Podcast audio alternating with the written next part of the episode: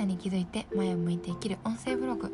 このポッドキャストでは自分を大切にするほど豊かにを指針に鎌倉で暮らす綾菜が思うちょっとあったいいこと役に立たないかもしれないけど伝えたいと思った小話をお届けしています。はい皆さんこんにちは。あの今日からゴールデンウィークですがどんな初日をお迎えでしょうか？私はですね午前中にセッションをして夜は久しぶりに古い友人と7年ぶりくらいに会ってきました。はい。なんか昔40日くらい船で東南アジアを中心に周遊した時の出会いのメンバーだったんですけれどいや懐かしいねって話す話ももちろんあったんですけどこう環境だったりとか、まあ、家族が増えるとか新しいこう悩みとか困ってることとかも相談し合ったりとか時間を得てこうまるっと話せるのって安心だなというかいいなとしみじみ感じました。うんいや良かったですね。はい。で今日のテーマなんですけれども自分が話している音声を聞き返すことで分かることというテーマでお送りしたいと思います。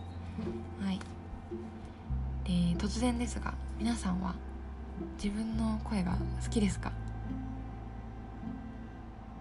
自分が話している時の音声を聞き返したりしますかね？どうでしょうか？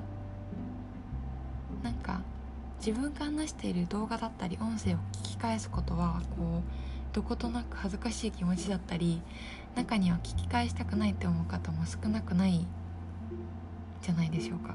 私がそうなんですけど。うん。自分にとって最高にちょうどいいやり方を探っていきますとか言ったもののまだどことなく恥ずかしさがある今です。うん。はい。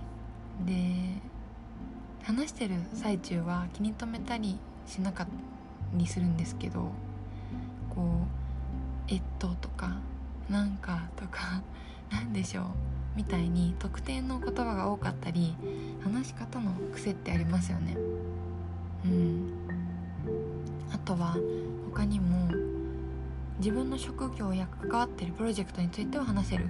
けれど自己紹介になるとなんかタジタジしてしまって話せないだとか週末の予定については全然話せるけれど恋愛になると口数が一気に減る。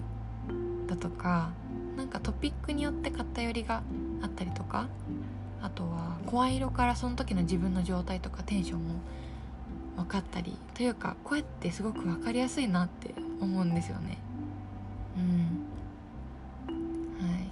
なんか以前録音した自分の声の方が人に聞こえている声に近いっていうのを読んだりしたことがあるんですけど自分で話して聞いてる声と比べてですね。なんか話してるところを聞き返すことで第三者の視点で捉えることができて気づける。そして改めてこうしてこうって変えていくこともできるなってあの思いました。はい。ということで今日のテーマは自分が話している音声を聞き返すことでわかることでした。はい。よかったらあの過去受講された講座とか会社の研修とかの録画とか聞き返してみてもらえたらと思います。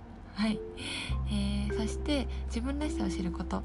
私のイベント情報だったりとか最新のお知らせは公式 LINE でお届けしています。概要欄に URL を貼っておきますのでよかったら登録お願いします。はい。最後まで聞いていただいてありがとうございます。それでは次回の配信でお会いしましょう。